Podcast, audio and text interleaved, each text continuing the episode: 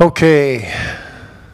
As they're collecting the questions, maybe maybe some of you just have a question you want to ask, stand up and ask it verbally.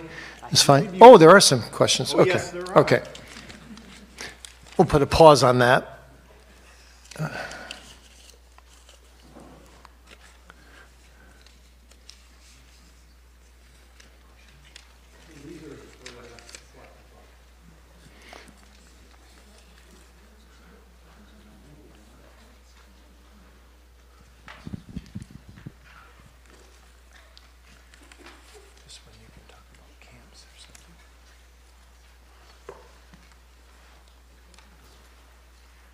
Which ones do you want? You can.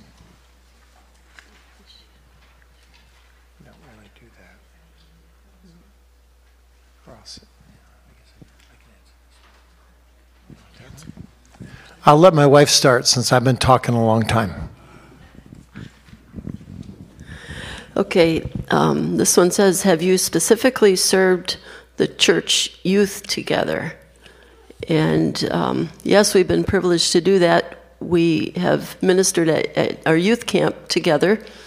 So um, we've both spoken at the youth camp, and then, um, as with any youth camp, we also just meet together privately with people and like in small groups or as uh, chaperones with devotions.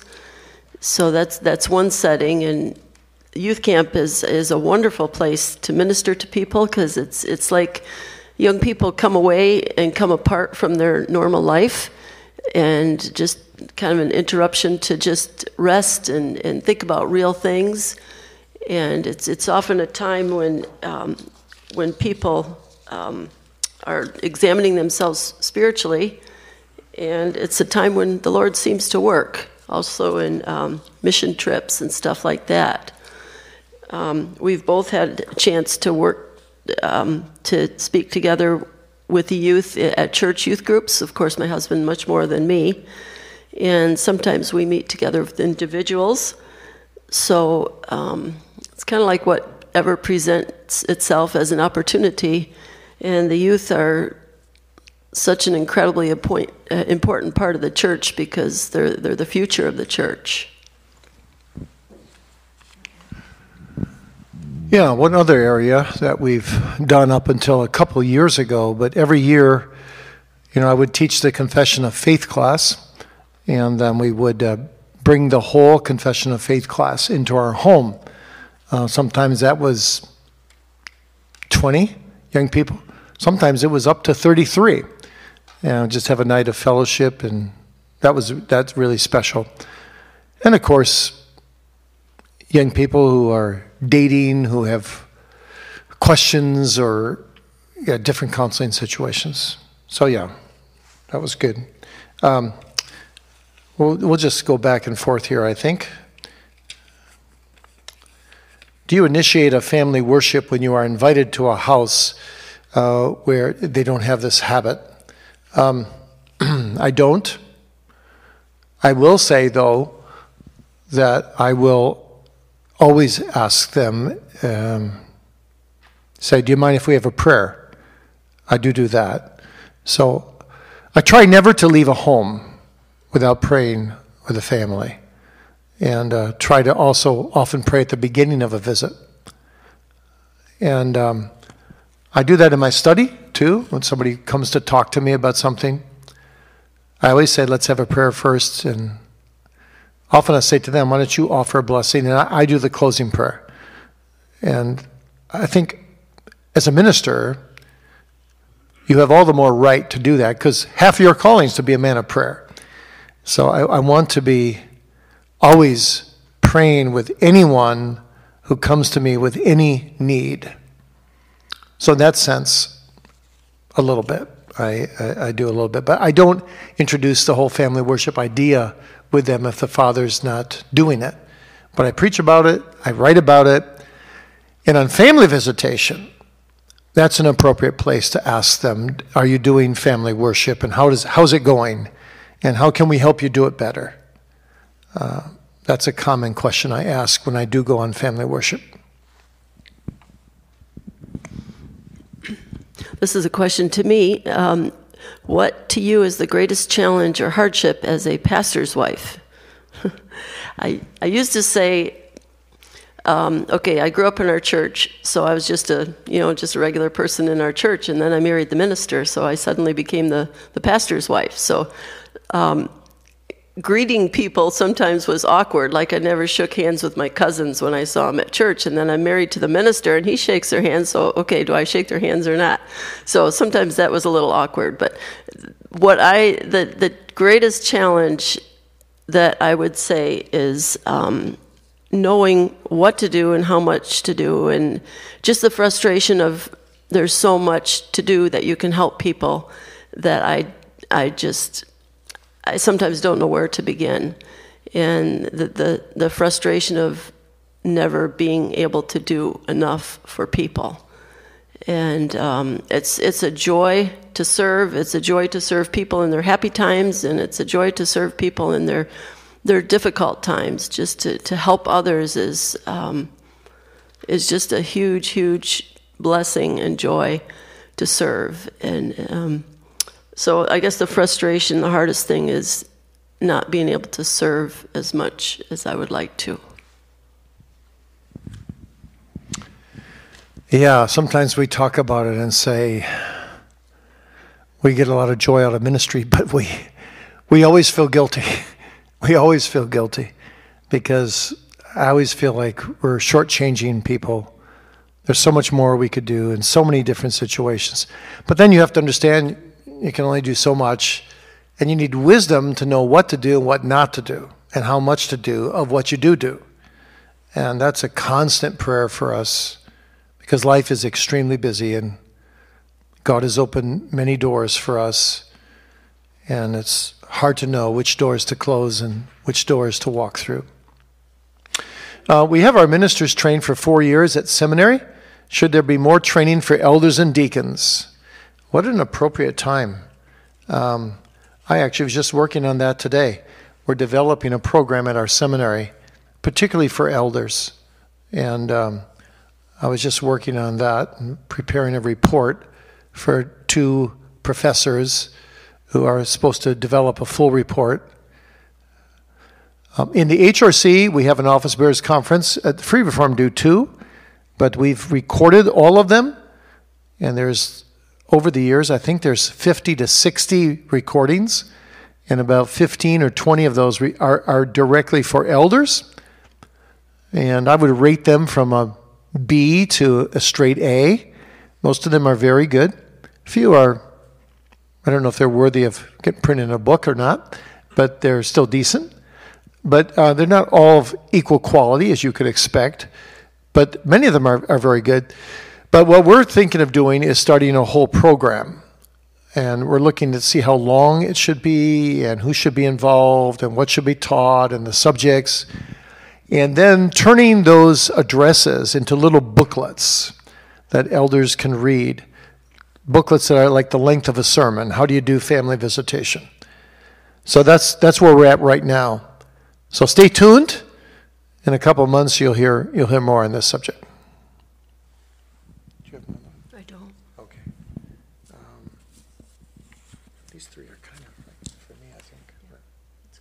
Um, I want to ask you in a minute to give my wife more questions. These three are a little bit more in my wheelhouse.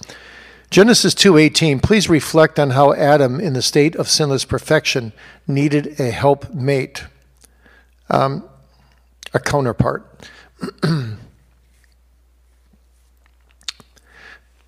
so I'm going to stand up because I'm a preacher. I, I think better when I stand up.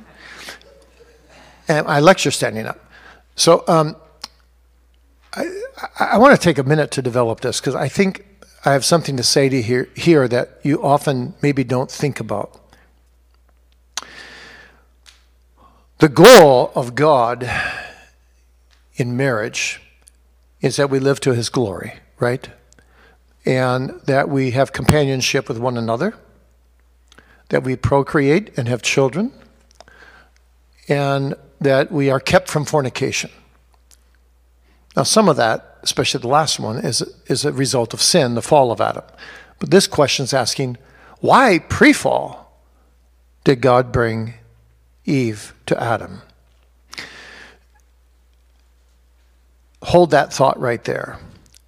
Then go to all the religions of the world, either religions that have many, many gods, everything's a god, basically, in many religions, or there's only one person in the Godhead Allah, Islam. Did you ever think about this? That God in the Trinity doesn't have a marriage between the three persons the way we know marriage. Of course not. The Mormons are wrong.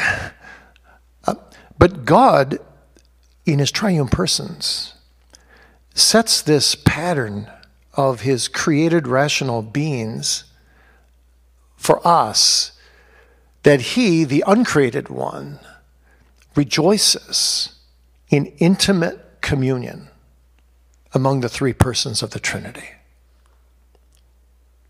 So God is not a solitary God. He has a, the Father has a Son. And they have a spirit. And they commune with each other in wonderful ways. Could it be that God pre-fall, reflecting his own character, fashioned the idea of marriage to reflect a little bit of that intimate communion that he has within himself?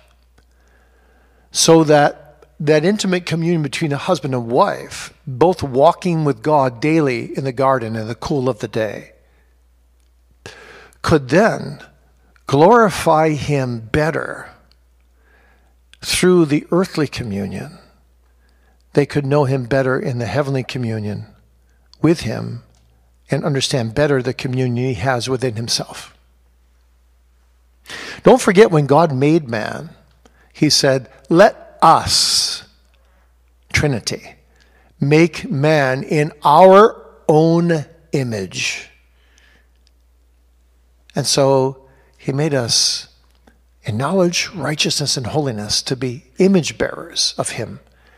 And in his inscrutable wisdom, he said that image bearing can be more complete when I make a woman from out of the side of a man to be one with him and to commune with him.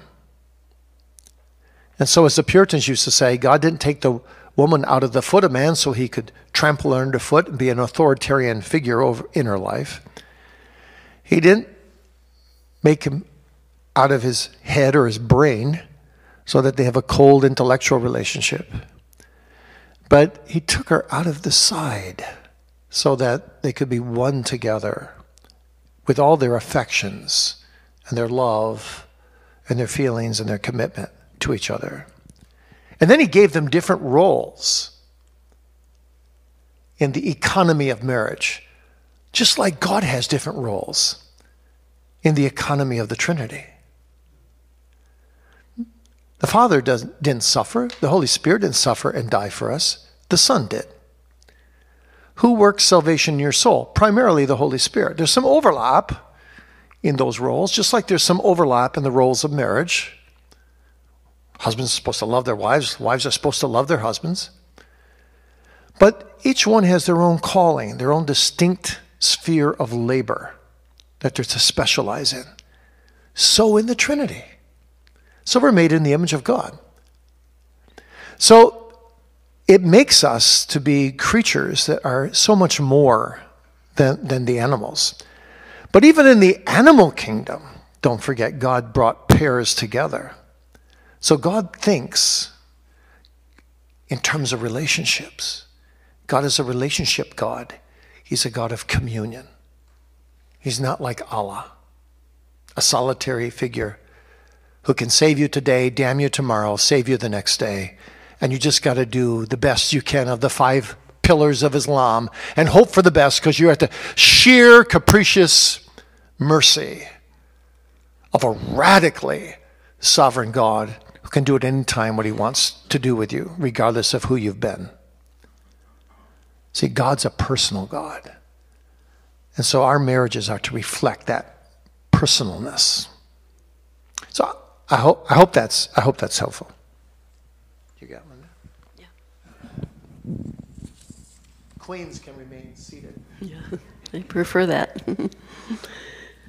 um, I just actually had a thought um, to uh, tack on to what my husband said in his talk. And like everything that he said, he was speaking in context of minister and ministers' wives, but also elders and uh, deacons and their wives. But in in the whole church body, then you don't have to be an office bearer to do a lot of these things. The the hospitality and the you know the reaching out, the love, the kindness, and praying. That's that's something that the whole body of believers um, does together, and that's what makes a beautiful, strong church. So. Um, it, yeah, that's we're a church family, and that's what, how we operate. Um, also, I, one thought is um, at the seminary we have a gathering with the women. We call it Ministry Women's Fellowship, and um, we just strongly emphasize with the ladies who are um, to be uh, pastors' wives in the future, or missionaries' wives, or professors' wives, or some of them are students themselves and they'll be counselors, but everybody looking towards serving the church in the future, that um, our priorities are first our relationship with God, and then with our husbands, and then our children, and our church, and, and then our community, according to how much time and energy uh, we have. And we, we just emphasize over and over again to the women that you, you have a position of power.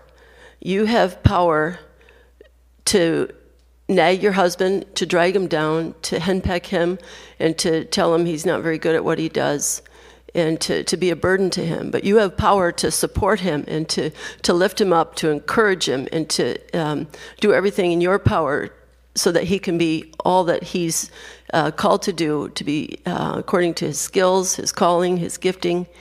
And you can be a real um, asset to him as a minister, and you're um, as a support behind him.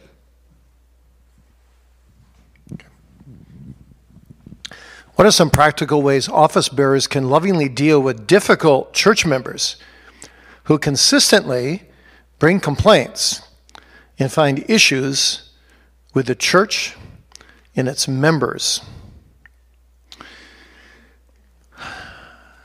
Um, how much time do we have? There's a, uh, there's a lot that could be said here, but I'm just going to give. I'll give you three three major pointers. Uh, number one, be patient with these people. It doesn't work to run away from them. You need to listen to them, even when you don't feel like listening to them. Now, there's a limit. You can't let them consume all your time. But um, yeah, you've got to you've got to give them attention. And um, Sometimes I think God puts such people in our pathway so that we we get exercised in sanctifying graces as well. And we have to learn to be humbled. Sometimes listen to the same complaints over and over. I had a man once who uh, he would come to me once a month with everything I said wrong in my sermons for the last month. He'd say, if you go to minute 32, second 14 on SermonAudio, you said this, and you should have said that, don't you think?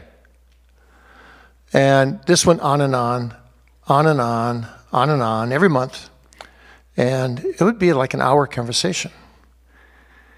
Well, I finally, I came to the point where I said, you know what?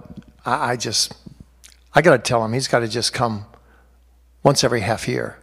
You know, build, build him up and come once a half year. We have a long session. And um, so I was determined to do that. And uh, so he comes the next time, and I'm bracing myself. And uh, he sits down and he says to me, I've come for a different reason today. Oh, this is an interesting beginning. He said, I've come here so many times to complain about your sermons.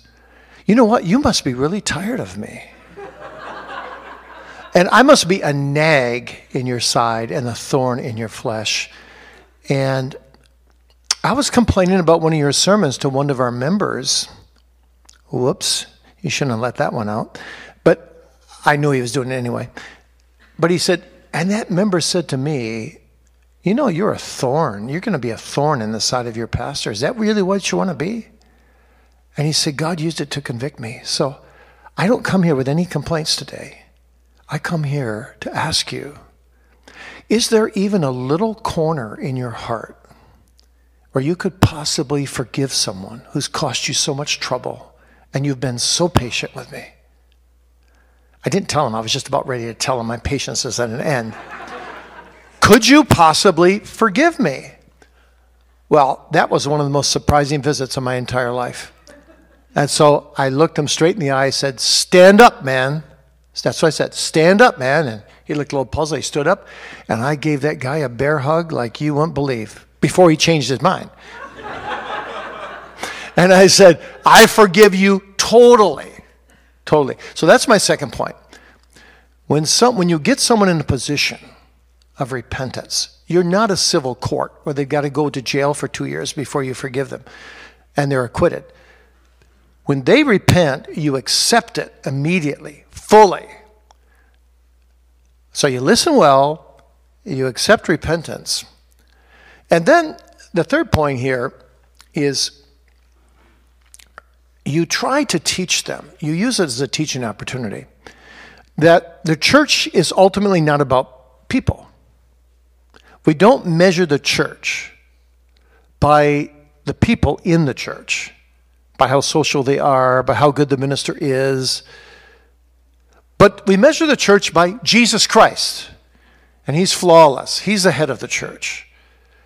And since every single person in the church is a sinner, as the Puritans used to say, the church is an emergency room. Everyone has their diseases. Remember that, my friend. I've said this to many people. Remember no matter what church you go to, you'll find many people that you will think are hypocrites or that you will think are inconsistent. But we also need to look at ourselves. You know, the famous story, I'm sure you heard of a Spurgeon. There's a woman that complained to him so much about the church. Finally, he said, What are you looking for? A perfect church? And she said, Yes. He said, Don't join it because it won't be perfect anymore. Ouch. but you see, the point is that's a good point. I wouldn't have said it that bluntly, but it's a good point. We are all imperfect temples. If you're saved, you're a temple of the Holy Ghost. But we're imperfect here. We haven't arrived yet. So we need to tolerate each other. And we don't measure the church by the church. We measure the church by Jesus Christ. And since He's altogether lovely, we learn to bear with each other's faults and expect faults. You know, I can go right down my elders, I can go right down my deacons, and I can tell you pretty much the strengths and the weaknesses of each one of them. But I accept each one for exactly who they are, with their weaknesses and with their strengths. And they do the same thing with us as ministers. I've got plenty of faults to go around. They, they, know, they know my faults. But they love me still. So I would say to this church member, please do yourself a favor. Focus on people less, focus on Christ more. But do focus on yourself and your own weaknesses.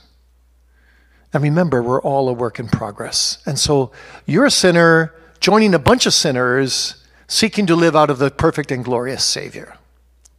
And I'm not saying that's that's that's the answer. I'm not saying they'll always accept that answer. But you also want to look at the motivation of such people. What makes them so critical?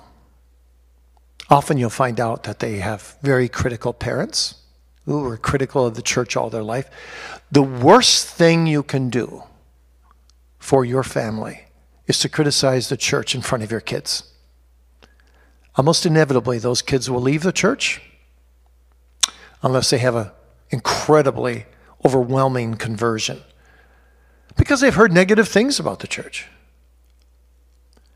So we actually, Mary and I, we went through some pretty deep waters in the church, but we said to ourselves, we will talk together from heart to heart about different situations, how we should handle them, but we will never say a word to our children against the church or any weakness of the church when they're under our roof. And we made plenty of faults. Don't get me wrong, we had plenty of faults in child rearing.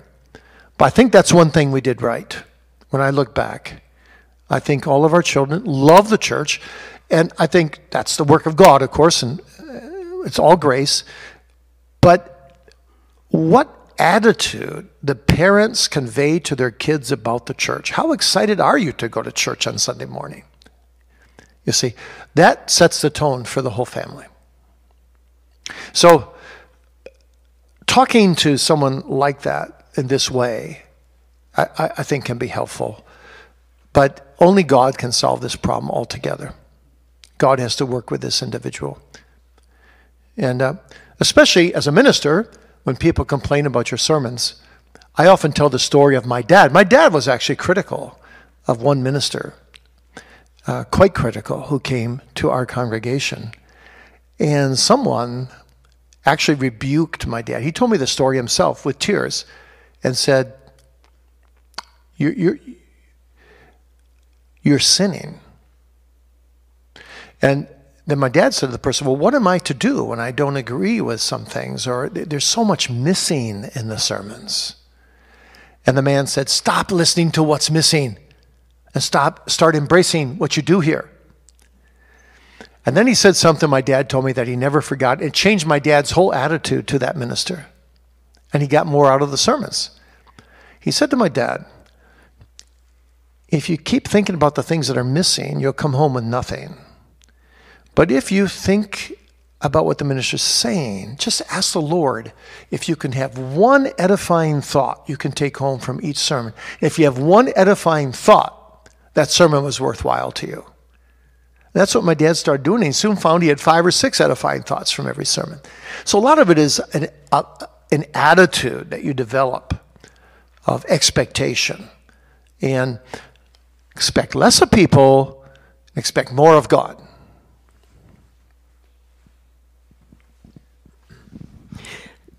I just want to add one little thought to that. Um, the the minister and the office bearers set a tone of in the church, and um, the, I think the parable of the Good Samaritan is a, a good lesson for us that um, with dealing with difficult people. If you compare difficult people to the person who was uh, beat up on the side of the road that needed help, that we don't ignore those people, but we we help them in, in a way that's best for them. And then Jesus said, go and do thou likewise.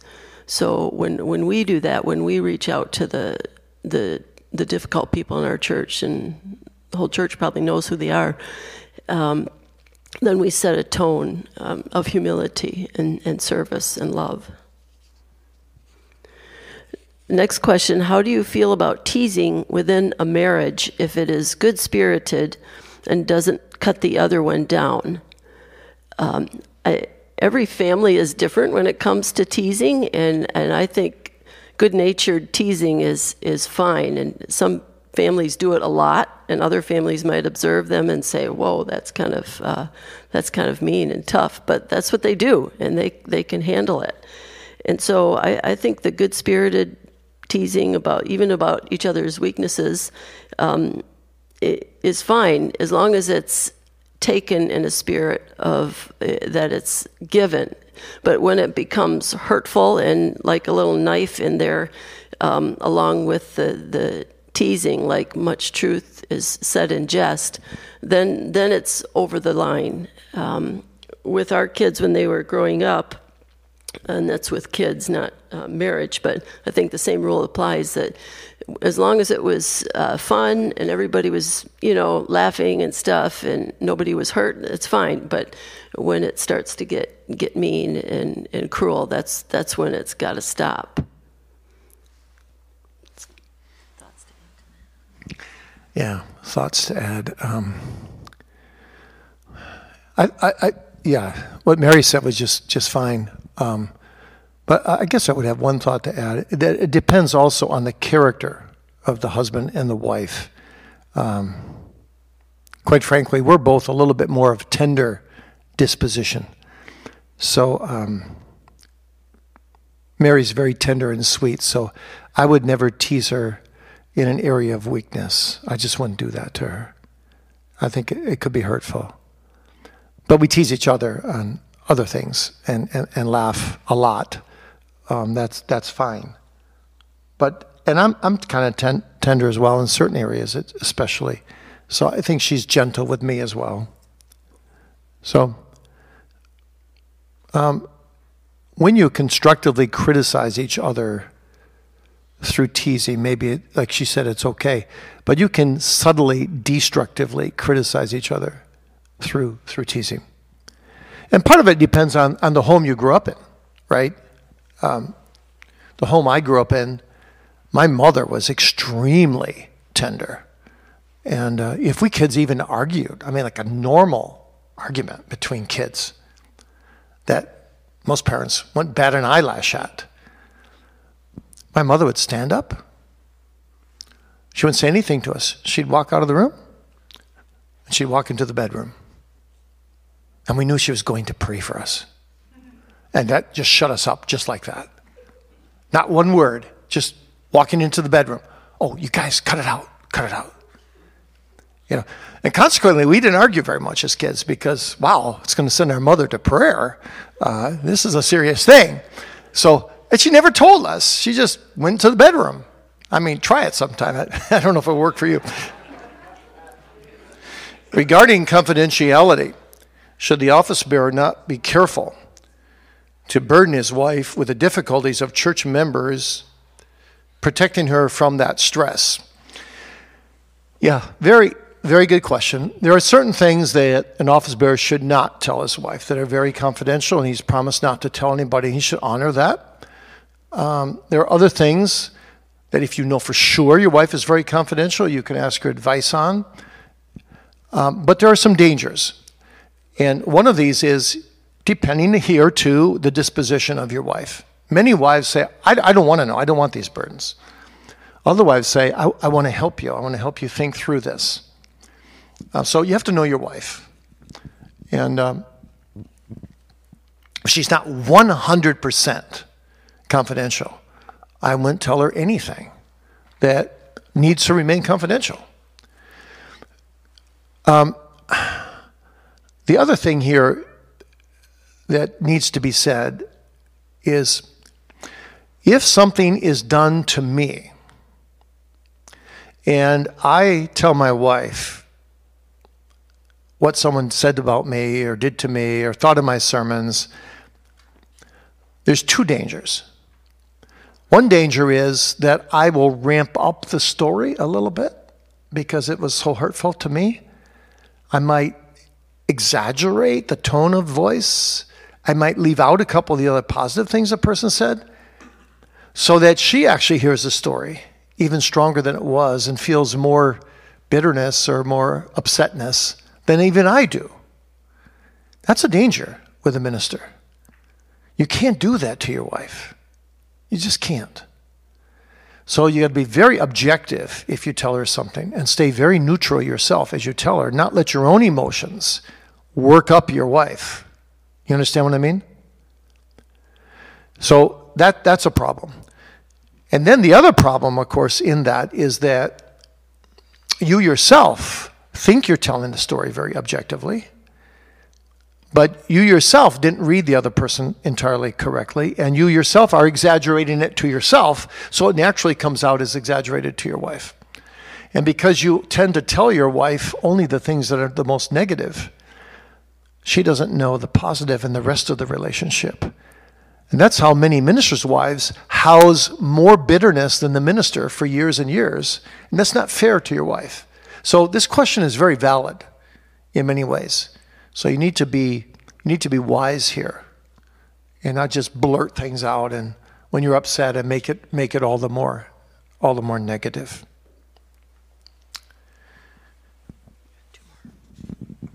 How can the office bearer's wife encourage the children when their father's absence is felt in his service to the church? That's a very good and real question.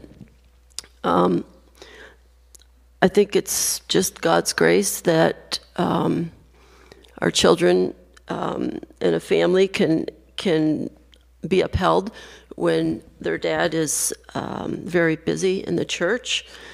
Um, I think the positive attitude that my husband just mentioned of not criticizing the church to the children is super important here. That uh, the children realize that mom is fully invested and dedicated to the church um, just as much as her husband is, and that she loves the church just as much as he does, and that even when maybe not very good things are happening, or that when you're receiving criticism, that you still love the church because if Christ loved the church and died for her, then he was perfect and we're sinners, then we certainly ought to love the church as well.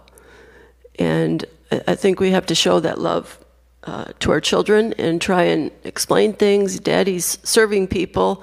You know, if if someone has cancer, maybe you can involve the kids in that service. You know, our, our son and his wife they would um, send cards to someone who was sick, and all the kids did when they were little was just scribble a bunch of crayon marks on the card, and they'd send it, and um, Laura would add a couple words, and the, the people loved it. You know, so just involving the kids in serving the church and praying, praying as a family for the people so that the, the children feel involved too. And maybe if there's an extra special, extra busy time, maybe you can find some fun things to to make up for it. Like if dad and kids haven't seen dad all week, then Saturday just go out and go to the zoo or something fun to sort of make up for it, and then they can look forward to that all week long. And try and keep a pulse on it. I think when our kids were teenagers, they would, like if we we tried to do the hospitality thing, but if we were having so many people over and the kids started to say, you know, this is getting a little bit uh, wearying, then we backed off for a while to try to understand what they were going through.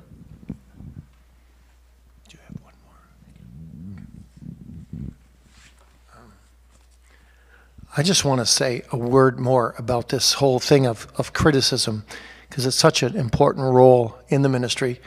Some of you have heard me talk about this, but um, it applies to marriage, it applies to your relationship with other elders and deacons and pastors, and your relationship to the whole congregation. That I call it the Pauline sandwich, coming from Paul. An example I like to use is 1 Corinthians. You know how he begins? He tells them basically how wonderful they are, how much he loves them, um, prays for them regularly. Thank you for ministering to my physical necessities. You're a joy to me. I want to, I want to come and see you. And then it's like he's putting down this slice of bread with these compliments. He's being realistic. And then he puts in seven slices of meat, seven problems, seven criticisms how they need to change. That's a fat sandwich to 1 Corinthians. The answer to all seven problems actually is Jesus Christ. That's really his answer. And then at the end of the epistle, he tells them, But don't, don't get me wrong. I love you. Greet one another with a holy kiss. I'll come as soon as I can. I hope you receive my advice and love. You're very dear to me. Uh, I wrote this with my own hand, or something like that. Um, so that's the last slice of bread, and then they eat the sandwich. Now, some people think, even in marriage, that that's being fake. They say, just tell me what, like it is.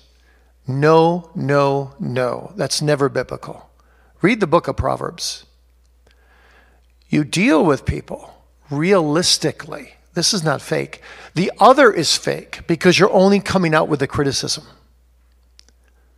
And what you're if you picture this entire pulpit here to be a person's personality, and you just come and give a criticism, whether it's your wife, whether it's another office bearer, whether it's a church member, that person's going to feel like You're saying their whole personality is corrupt because you're not saying anything good. But if you are really talking about just maybe something this big in terms of their whole personality, like less than 1% of it, that needs to change, and you couch it with compliments in the front and in the back, they will receive it much better. And that's often what what people who criticize you as an office bearer also don't do. It's like they treat you as all bad because they, it's been, they've been having it on their chest. And I've even had people say to me, I've had this on my chest, I've got to tell you this. And what do they do? They just put the whole thing on my chest by saying absolutely nothing good. That's the worst way to handle people. It's unbiblical, it's ungodly, it's sinful. The Pauline sandwich is the biblical way. You compliment, lovingly, constructively criticize, and you compliment again. And then the person can focus just on the problem because it doesn't feel like his whole person is rejected. And that will help you in your marriage a lot. And it will help you in every relationship you have at work, at school, uh, in the church. Um, use the Pauline sandwich. Okay, 9:30. I think Mary's got one more question. Yeah, this is two parts. When you had school-age children, what did you try to put the most energy with regards uh, towards with regards to ministry? Um, I guess my most energy was just uh, keeping everybody alive, uh, survival. So that was my first duty, and then um, after my family, whatever energy I had left over, I did do a few things like ladies' Bible study and um, choir, but the priority was definitely um, the family. Because if you're too busy, you just get you just get worn out, and then you're, you know, they say if Mama ain't happy, ain't nobody happy. So, um, yeah, just it. Everybody has to gauge it for themselves. So, um, your family's your priority, and then if you have some leftover time and energy, um, the church. The second part of the question over your life, what have you learned that you desire to focus your energy on? Perhaps uh, a few with regards to ministry. I guess, um, you know, the direction our lives have taken is um, I'm focused more on the seminary than the church. I do help in um, ladies' Bible study at church, but um, more um, I'm more directed toward the seminary and traveling and going different places with my husband. So I guess that the common thing in all that is just in whatever way I can, whatever opportunities come to me, that just share the gospel and show the love of Christ in in the way of kindness and, and helping people in whatever way I can, and um, especially to the least of these my husband preaches to the masses, and I try to focus on um, the little people. The I guess that's where my heart is. Um, the people who aren't noticed, maybe the people who are rejected, and um, yeah, the nobodies. That's where my heart is. She's really de exaggerating herself. She does a lot more than keep us alive my wife is always beating herself up because she's not doing more. But her whole her whole life is service. Her whole life is service. And that's that's one reason why I love her so much. So that's a slice of bread with no criticism. Okay. You, uh, do you want to take over? I thank you so much for coming. Yeah. God bless you.